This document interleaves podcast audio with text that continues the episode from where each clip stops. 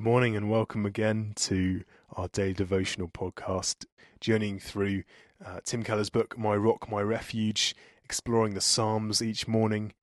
Um, and we also welcome here, uh, we are going to look today at Psalm 66, uh, looking at verses 6 to 12. Let's uh, read that together now.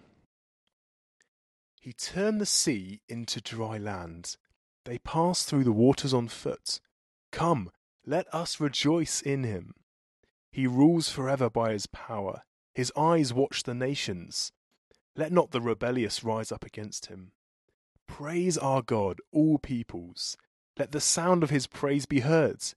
He has preserved our lives and kept our feet from slipping. For you, God, tested us. You refined us like silver. You brought us into prison and laid burdens on our backs. You let people ride over our heads. We went through fire and water, but you brought us to a place of abundance. Strikingly, the psalmist praises God for letting so many bad things happen to him and the people of God. God is seen as present in every one of the sufferings that are listed in these verses.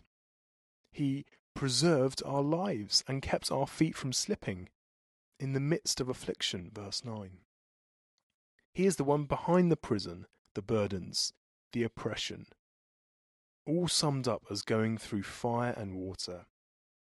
But God allows them in order to refine us into something precious, great, and beautiful. Just as Joseph seemed to be handling his brothers roughly, but only as a way of breaking the ice over their hearts and saving them. So God's seeming rough handling is always a grace. Let's pray together.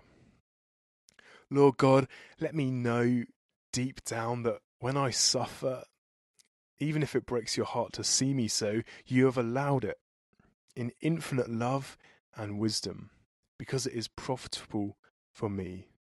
Let me realize that you are refining me and changing me like silver.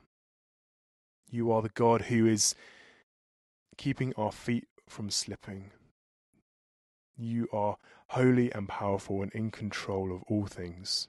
We give you great praise this morning. In Jesus' name, Amen.